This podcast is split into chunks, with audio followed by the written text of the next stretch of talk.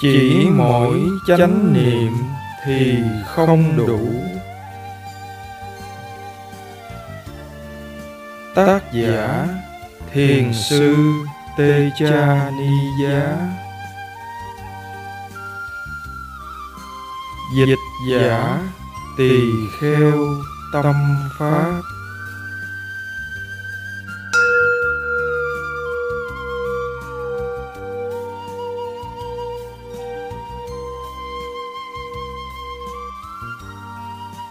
con xin đem hết lòng thành kính, đảnh lễ đức thế tôn. Bậc ứng cúng cao thượng, đấng chánh đẳng, chánh giác.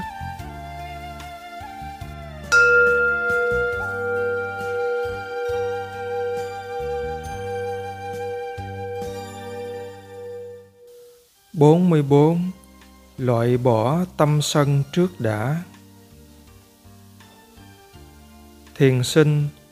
Khi nói chuyện với mấy người có quan điểm tà kiến về pháp hành, trong đầu con khởi lên mấy câu hỏi.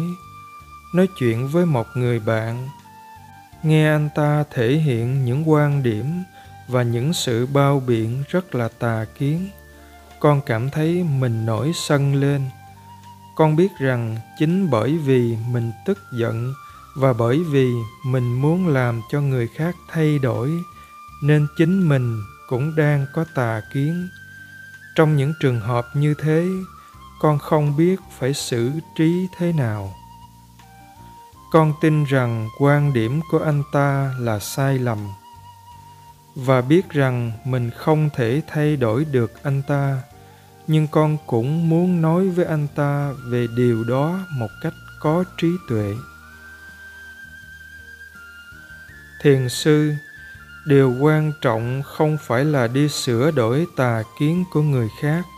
Hãy loại bỏ tâm sân của mình trước đi đã. Khi không còn sân nữa, thì bạn mới tìm cách giúp đỡ người khác được. Làm thế nào giúp đỡ được người khác bằng chính phiền não của mình? Có khi đã chẳng giúp gì cho họ được cả, mà chính mình còn làm hại họ nữa.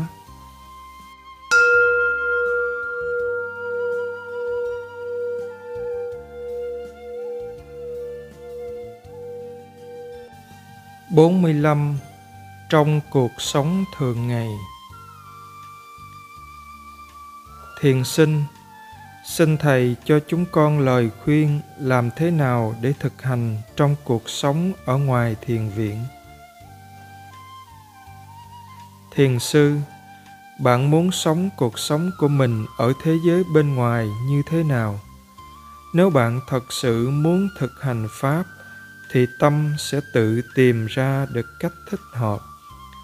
Chỉ khi bạn đã thật sự hiểu được giá trị của pháp hành, thì tâm mới thật sự sẵn sàng để tinh tấn bền bỉ thực hành pháp trong cuộc sống hàng ngày được.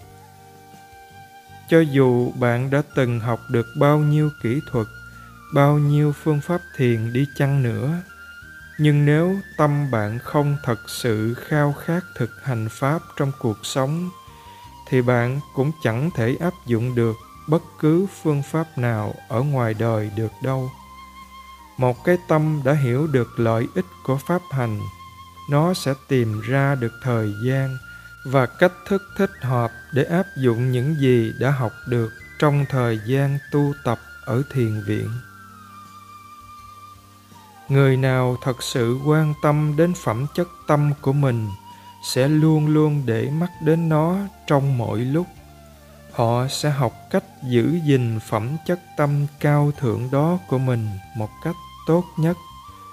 Nếu bạn thấy được sự khác biệt vô cùng lớn của tâm mình khi có chánh niệm và khi thất niệm, thì tự nhiên bạn sẽ chỉ muốn chánh niệm ngày càng thường xuyên hơn mà thôi đó chính là điều mà tôi vẫn thường hỏi các thiền sinh xem, họ có biết được phẩm chất tâm của mình hay không? Có thấy rõ sự khác biệt giữa tâm chánh niệm và tâm không có chánh niệm hay không? Thiền sinh, cảm ơn thầy. Con tin rằng đây thật sự là một lời khuyên rất tốt lời dạy của thầy rất khác với những gì con đã từng được nghe trước kia. Chắc có lẽ phải mất một thời gian con mới có thể tiêu hóa được hết những lời dạy này. Thiền sư, tôi thật sự mong muốn mọi người hãy biết nghĩ cho chính mình. Bạn đã từng có một quá trình thực hành tương đối lâu rồi, đã nắm được một số điểm căn bản của pháp hành rồi bạn cần phải hiểu kỹ về lợi ích của pháp hành. Để động lực thực hành pháp, phải thật sự xuất phát từ chính bên trong mình.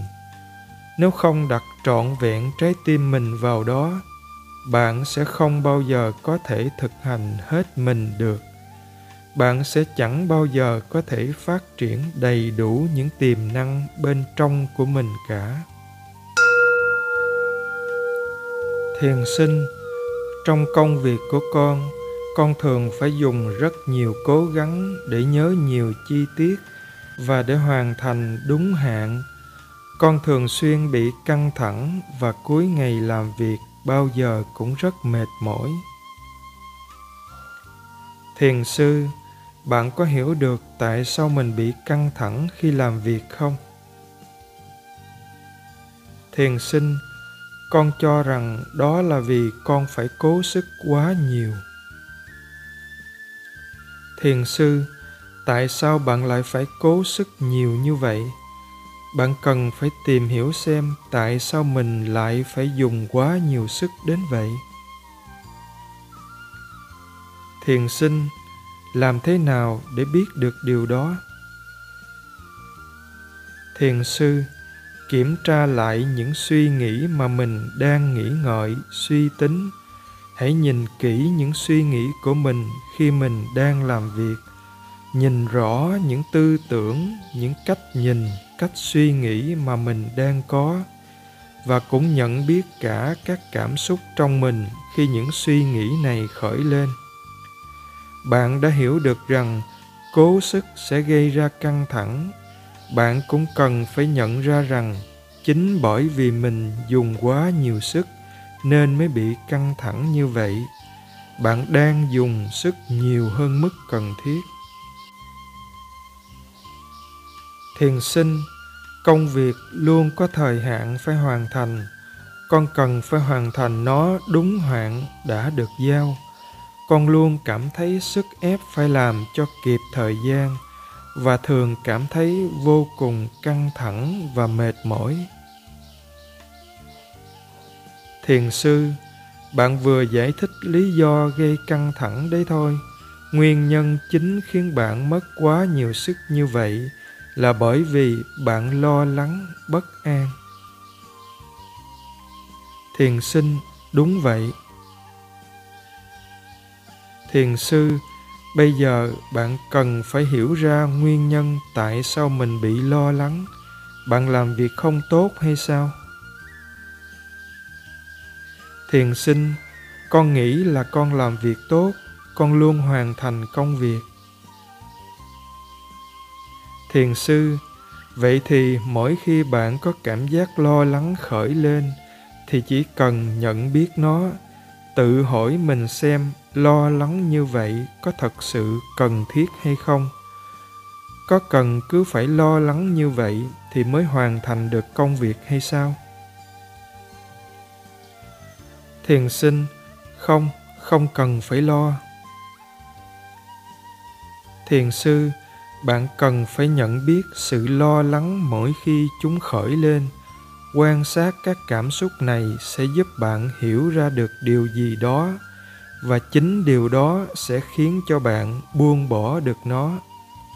Nên nhớ rằng, mục đích của thiền vipassana không phải là để giải phóng bạn khỏi những gì đang diễn ra, mà là để giúp bạn hiểu được những gì đang diễn ra.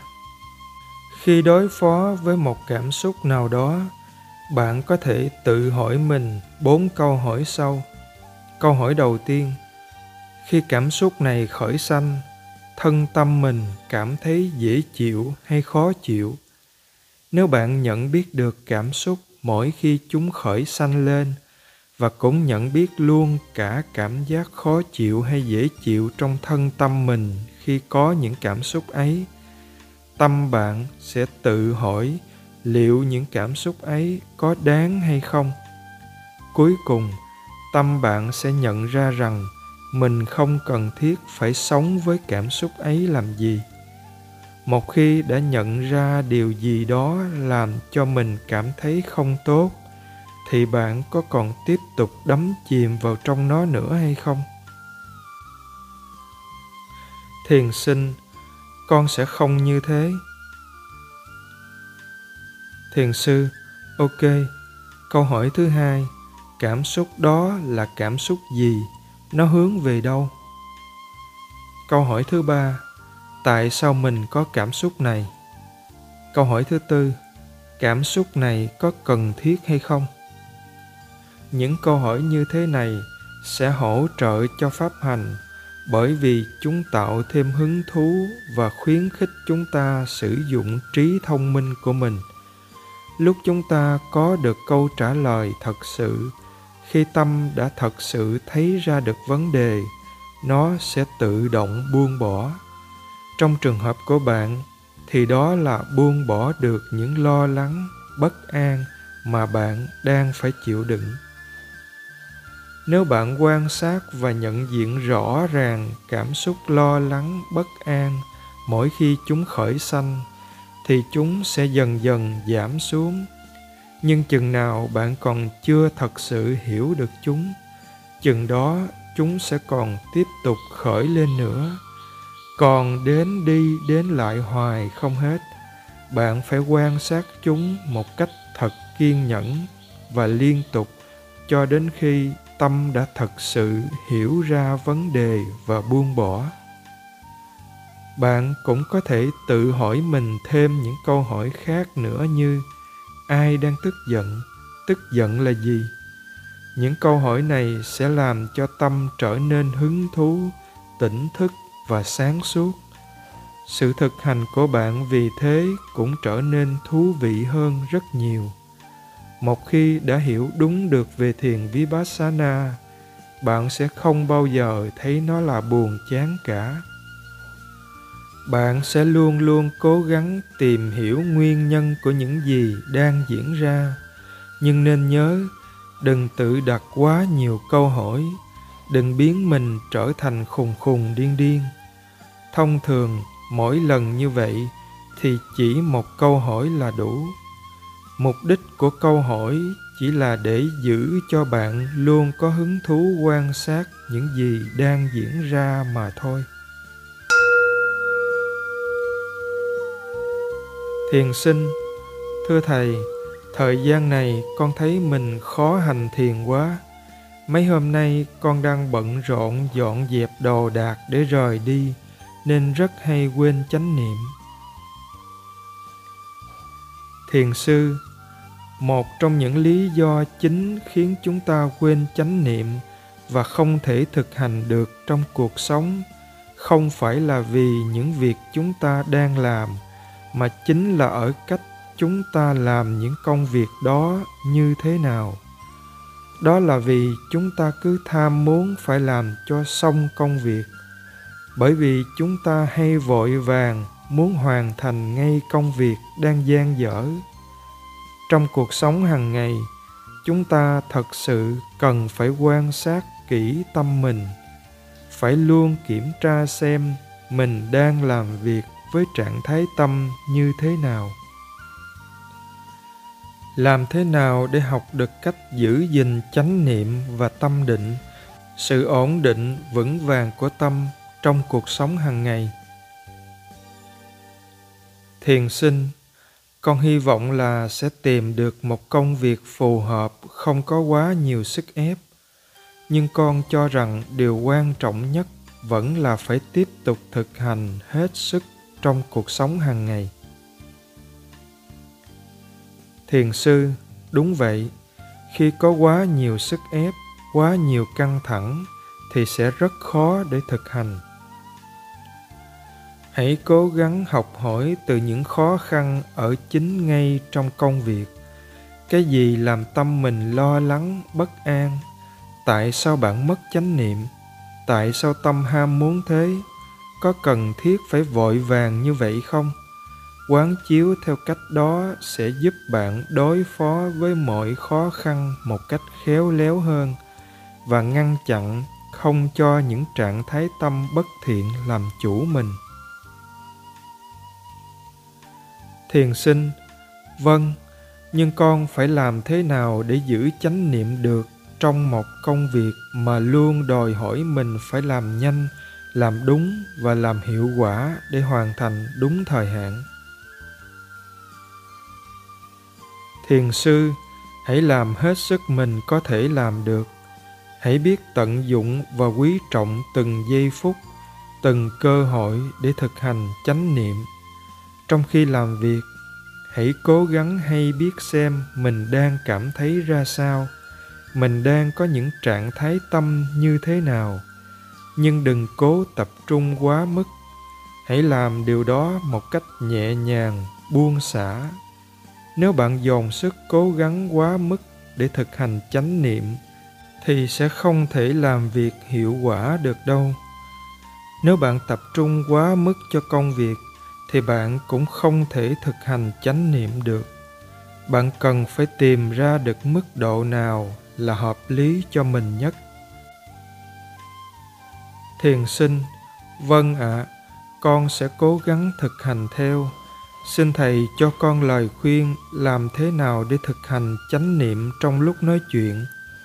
Công việc văn phòng luôn đòi hỏi phải nói chuyện trên điện thoại rất nhiều và con cũng thường xuyên phải trao đổi với đồng nghiệp nữa. Thiền sư điều đó cần phải có quá trình thực hành rất nhiều mới được mỗi khi nói chuyện điện thoại hay khi có ai đó đang tiến tới gần bạn để bắt chuyện, hãy cố gắng nhớ kiểm tra lại xem mình đang cảm thấy như thế nào. Bạn nghĩ thế nào về người đó hay cảm nhận như thế nào về họ? Trong suốt cả ngày, dù là bạn có làm việc hay không, cũng phải tập một thói quen thường xuyên kiểm tra lại xem mình đang phản ứng đang ứng xử với trạng thái tâm như thế nào mỗi khi bạn giao tiếp với người khác. Khi chuông điện thoại kêu, bạn cảm thấy như thế nào? Bực bội vì bị ngắt quãng công việc, hay vui mừng chờ đợi, hay hồi hộp lo lắng, hay mệt mỏi thờ ơ? Bạn có nóng lòng muốn chọp ngay lấy điện thoại nghe không? Bạn cần phải tập thói quen nhận biết tất cả những việc như thế. Thiền sinh, trong công việc của con con thường xuyên phải tiếp xúc với những khách hàng rất khó tính hay giận dữ. Xin thầy cho con một vài lời khuyên làm thế nào để ứng xử trong những trường hợp như thế. Thiền sư mỗi khi bạn tiếp xúc với một khách hàng khó tính và hay giận dữ như thế, hãy kiểm tra lại xem tâm mình đang cảm thấy như thế nào. Tham hay sân là vấn đề của họ. Vấn đề của mình là phải nhìn xem tâm mình có tham, có sân hay không. Thiền sinh vâng nhưng vấn đề là ở chỗ khi đối diện với những con người tham sân quá mạnh như vậy, thì tham sân của họ cũng làm kích hoạt những trạng thái tâm như vậy trong mình lên một cách tự động. Cũng giống như khi con gặp những người thầy lớn, sự tĩnh lặng và bình an trong tâm các ngài cũng tác động đến tâm con ngay lập tức như vậy. Thiền sư tất nhiên là ở đây đều có mối quan hệ nhân quả giữa tâm và đối tượng của nó. Khi đối tượng tích cực thì tâm cũng thường có phản ứng tích cực. Khi đối tượng là tiêu cực thì tâm cũng hay phản ứng lại một cách tiêu cực. Phải có một quá trình thực hành quan sát tâm thì mới hiểu ra được những tiến trình này. Nhờ sự hiểu biết, trí tuệ thì tâm mới có được một mức độ ổn định nào đó và mới không còn bị tác động mạnh, không còn bị chao đảo bởi những đối tượng hay sự việc tích cực hoặc tiêu cực như vậy nữa. Khi sự hiểu biết và trí tuệ ngày càng chín mùi và trưởng thành, tâm sẽ ngày càng trở nên ít phản ứng hơn, ít bị kích động hơn tâm bạn cũng sẽ tự nhận ra rằng mỗi khi nó phản ứng một cách mù quáng như trước, nó bị trói buộc rất nhiều. Chính vì vậy, tâm sẽ ngày càng trở nên hứng thú hơn với những gì đang diễn ra bên trong nó và sẽ dành thêm nhiều công sức hơn để tìm hiểu chính bản thân mình. Mỗi lúc yêu ghét sanh khởi tâm không chỉ hay biết điều đó, mà còn tự hỏi xem tại sao yêu ghét khởi sanh như vậy.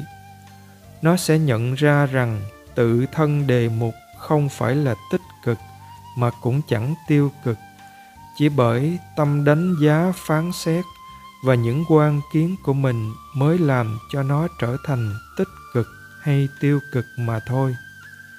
Mỗi khi tâm quyết định rằng một đối tượng, một sự việc, hay một con người nhất định nào đó là không tốt, thì ngay lập tức nó sẽ phản ứng một cách tiêu cực.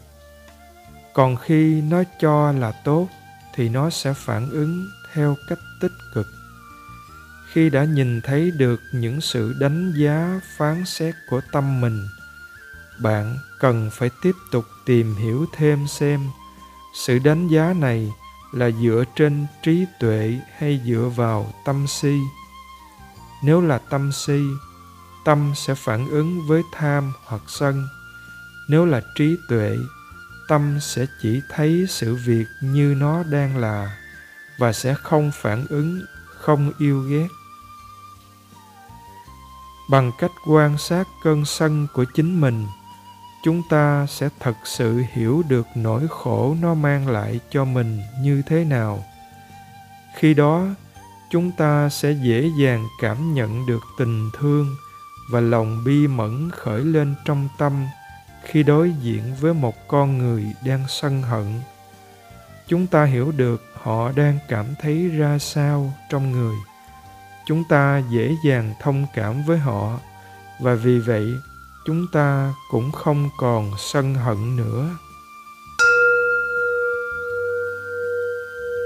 Thiền sinh, thưa thầy, tâm con rất bất an xung quanh mỗi chuyện ăn uống. Con cố gắng tránh không ăn những đồ ăn không hợp và cố gắng chánh niệm trong lúc ăn uống. Nhưng con thấy khó quá, chánh niệm làm con rất nhanh mệt mỏi thiền sư.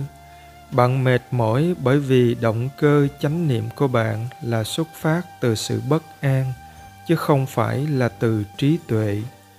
Tâm bạn nhớ lại trước kia mình đã từng khổ sở rất nhiều vì ăn phải đồ ăn không thích hợp, và nó không muốn phải chịu nỗi khổ như thế lần nữa.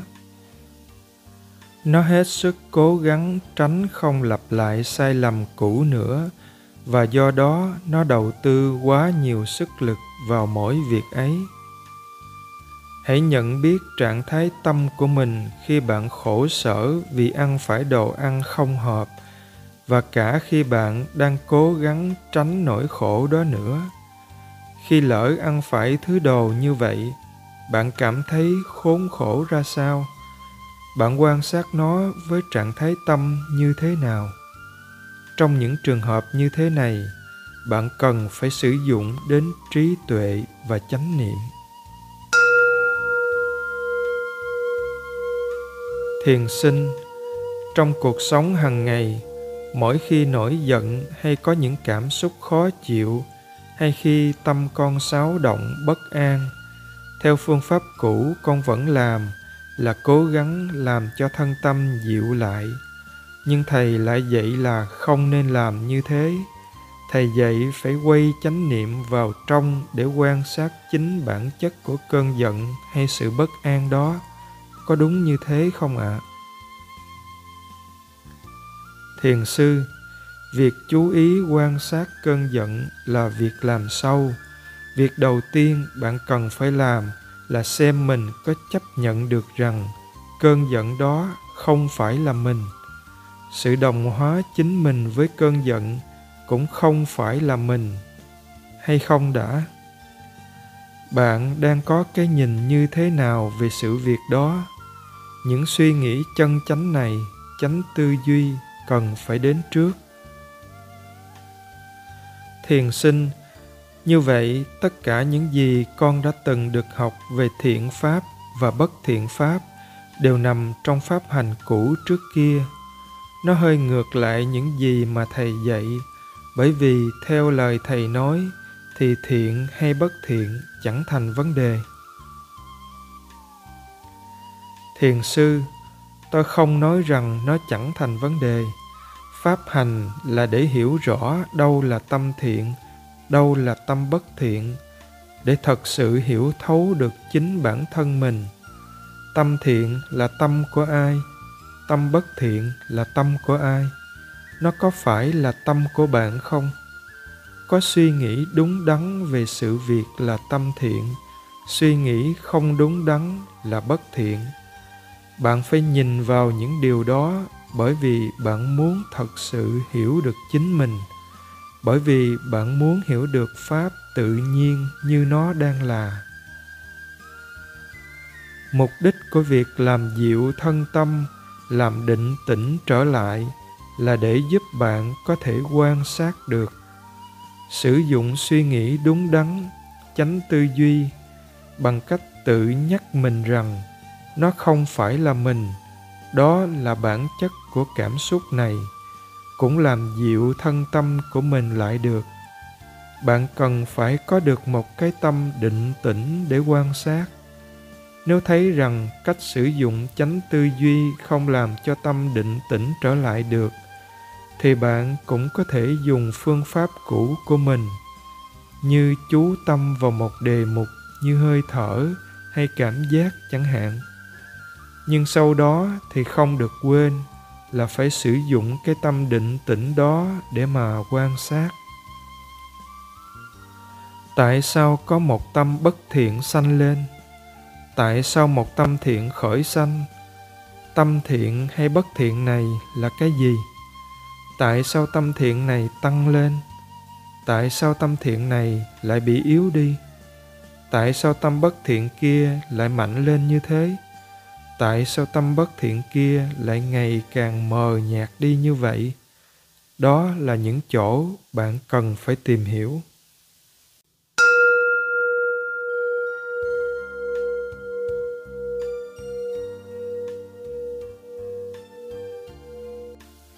Bốn mươi sáu, những phiền não giấu mặt.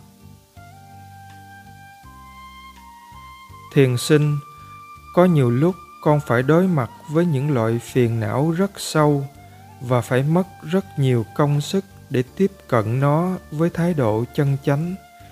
Cứ như là con phải học lại từ đầu ấy thầy ạ. À. thiền sư, đúng thế đó chính là điều bạn cần phải thực hành. Nếu bạn đã có được sự hiểu biết thật sự đầy đủ, bạn sẽ thấy nó không còn là vấn đề nữa. Nhưng rõ ràng là bạn vẫn còn rất nhiều việc để học hỏi. Thiền sinh, khi pháp hành tiến bộ và trí tuệ trưởng thành, lúc đó các phiền não giấu mặt sẽ hiện rõ dần lên một cách tự nhiên, phải không ạ? à? Thiền sư. Đúng vậy, bạn cũng có thể nói rằng những gì trong vô thức đang nổi rõ dần lên trên bề mặt hữu thức. Thiền sinh, vậy khi con chánh niệm nhận biết được các phiền não đó, thì sẽ phải quán chiếu và tìm hiểu chúng như thế nào đây? Thiền sư tốt nhất là bắt đầu từ việc áp dụng hiểu biết rằng tâm chỉ là tâm, tự hỏi mình, phiền não này là cái gì? Thiền sinh, nhưng đâu có dễ để mà thấy được tâm chỉ là tâm. Thiền sư, đó là bởi vì sự hiểu biết hay trí tuệ của bạn còn chưa đầy đủ bạn cần phải tự nhắc nhở mình trong suốt cả ngày rằng mỗi hoạt động của tâm thức chỉ là những sinh hoạt của tâm mà thôi.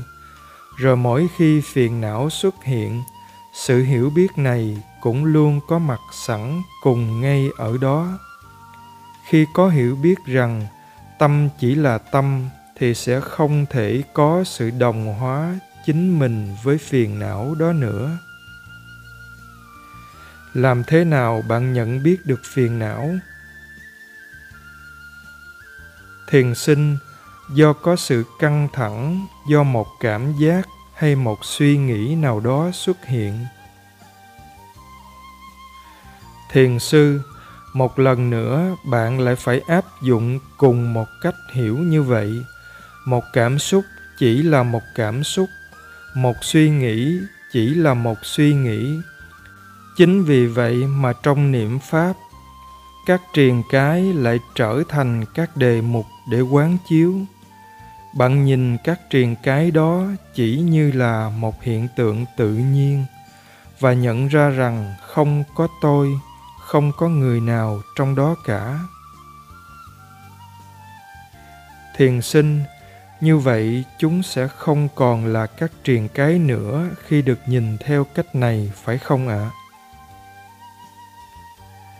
Thiền sư, đúng như vậy, nhưng chỉ khi nào sự hiểu biết cũng có mặt cùng. Thiền sinh, vậy khi mình trải nghiệm một phiền não như là của tôi, thì nên làm thế nào? Có nên suy xét rằng đó chỉ là tâm hay là chuyển sự chú ý về quan sát sự đồng hóa mình với phiền não đang diễn ra như thế nào? Thiền sư, hãy tự nhắc mình rằng một cảm xúc chỉ là một cảm xúc mà thôi. Một suy nghĩ chỉ đơn giản là một suy nghĩ. Tâm chỉ là tâm. Bạn cũng nên nhận biết sự đồng hóa, nhưng đừng cố làm điều gì với nó cả chỉ đơn giản nhận biết sự tự đồng hóa mình với suy nghĩ đó đang diễn ra như thế nào. Mặc dù lúc đó sự hiểu biết thật sự rằng đó chỉ là tâm, chỉ là cảm xúc, chỉ là suy nghĩ vẫn chưa thể có, nhưng bạn cần đưa sự hiểu biết đó vào bằng cách áp dụng tri thức bởi vì bạn muốn điều chỉnh tâm mình theo cách nhìn đó, nên cần phải áp dụng cách suy nghĩ như vậy. Suy xét cho thật kỹ, bạn sẽ hiểu được tại sao tâm chấp nhận được điều đó trên mặt tri thức. Và rồi tâm sẽ cố gắng chánh niệm nhìn nhận mọi sự việc theo cách đó. Thiền sinh vâng giống như là chuyển sự quan sát thay đổi chất lượng của sự quan sát. Thiền sư, đúng vậy, cái bạn cần phải luôn luôn cố gắng điều chỉnh là chất lượng của sự quan sát. Bất cứ điều gì bạn có thể cảm nhận, bất cứ cái gì bạn đang có trong tay, dù nó là sự hiểu biết về mặt tri thức hay là từ kinh nghiệm thực tế của chính mình nếu bạn biết sử dụng để nuôi dưỡng tâm quan sát, nó sẽ giúp bạn nhìn nhận mọi việc một cách rõ ràng hơn. Đó chính là lý do tôi vẫn luôn nhấn mạnh tầm quan trọng của thông tin hướng dẫn đúng đắn. Bạn không chỉ cần phải biết mình có tiếp thu được thông tin hướng dẫn đúng hay không, mà còn phải biết mình có thật sự tận dụng được những thông tin đó hay không nữa? Ngay cả khi tâm mình không thật sự hiểu hay không nhìn nhận sự việc theo cách đó, nhưng việc áp dụng hiểu biết về tri thức như thế cũng làm giảm thiểu được tâm si thường có mặt trong những lúc như thế. Còn nếu ngay cả hiểu biết về tri thức mà cũng không vận dụng được thì lúc đó chỉ có toàn tâm si mà thôi. Bạn có thể có chánh niệm, nhưng chỉ mỗi chánh niệm không thôi thì chẳng có sức mạnh gì cả.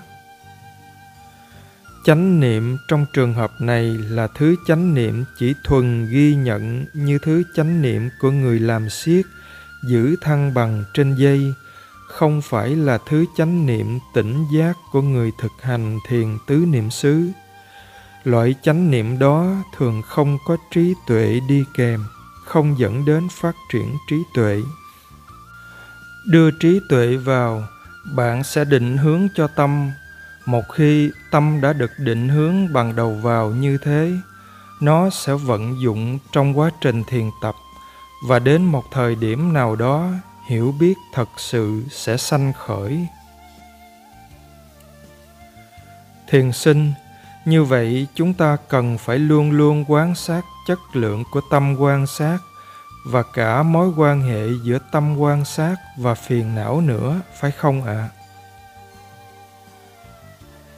thiền sư, đúng thế nhưng cả hai việc đó đều diễn ra cùng một lúc một khi bạn biết được chất lượng của tâm quan sát, thì hiểu biết về mối quan hệ giữa tâm quan sát và đề mục cũng đã có sẵn ở đó rồi. Thiền sinh, một trong những khó khăn thường trực của con là năng lượng của cơ thể thường không được cân bằng. Nó rất hay thay đổi lên xuống. Điều này cũng làm ảnh hưởng đến tâm con. Thiền sư, được rồi bây giờ hãy nghĩ đến nó như là cặp quan hệ, năng lượng, cảm giác.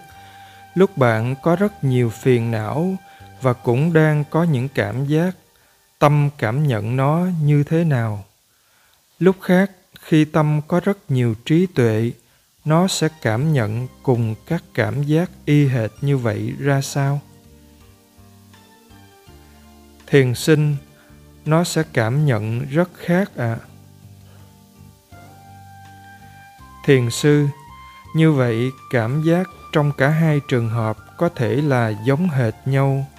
Nhưng những gì mà tâm bạn đang chấp giữ trong lúc đó sẽ có tác động đến cả chuỗi phản ứng tâm lý tiếp theo. Nếu lúc đó tâm có tham, các cảm giác sẽ được cảm nhận là ưa thích, đáng mong cầu. Nếu tâm có sân, nó sẽ cảm nhận là đáng ghét, khó chịu.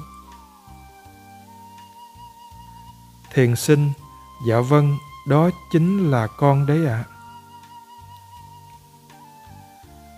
thiền sư, khi tham và sân giảm bớt, thì sự hiểu biết hay trí tuệ mới có thể tăng trưởng được các thiền sinh thường hay quên không thấy được cái tâm tham và sân đang có mặt trong tâm mình và nhuộm màu lên tất cả mọi thứ mà tâm đang cảm nhận họ cứ chỉ cố mà nhìn mà không nhận ra được rằng tất cả những gì họ thấy đều bị phủ màu bởi tham sân.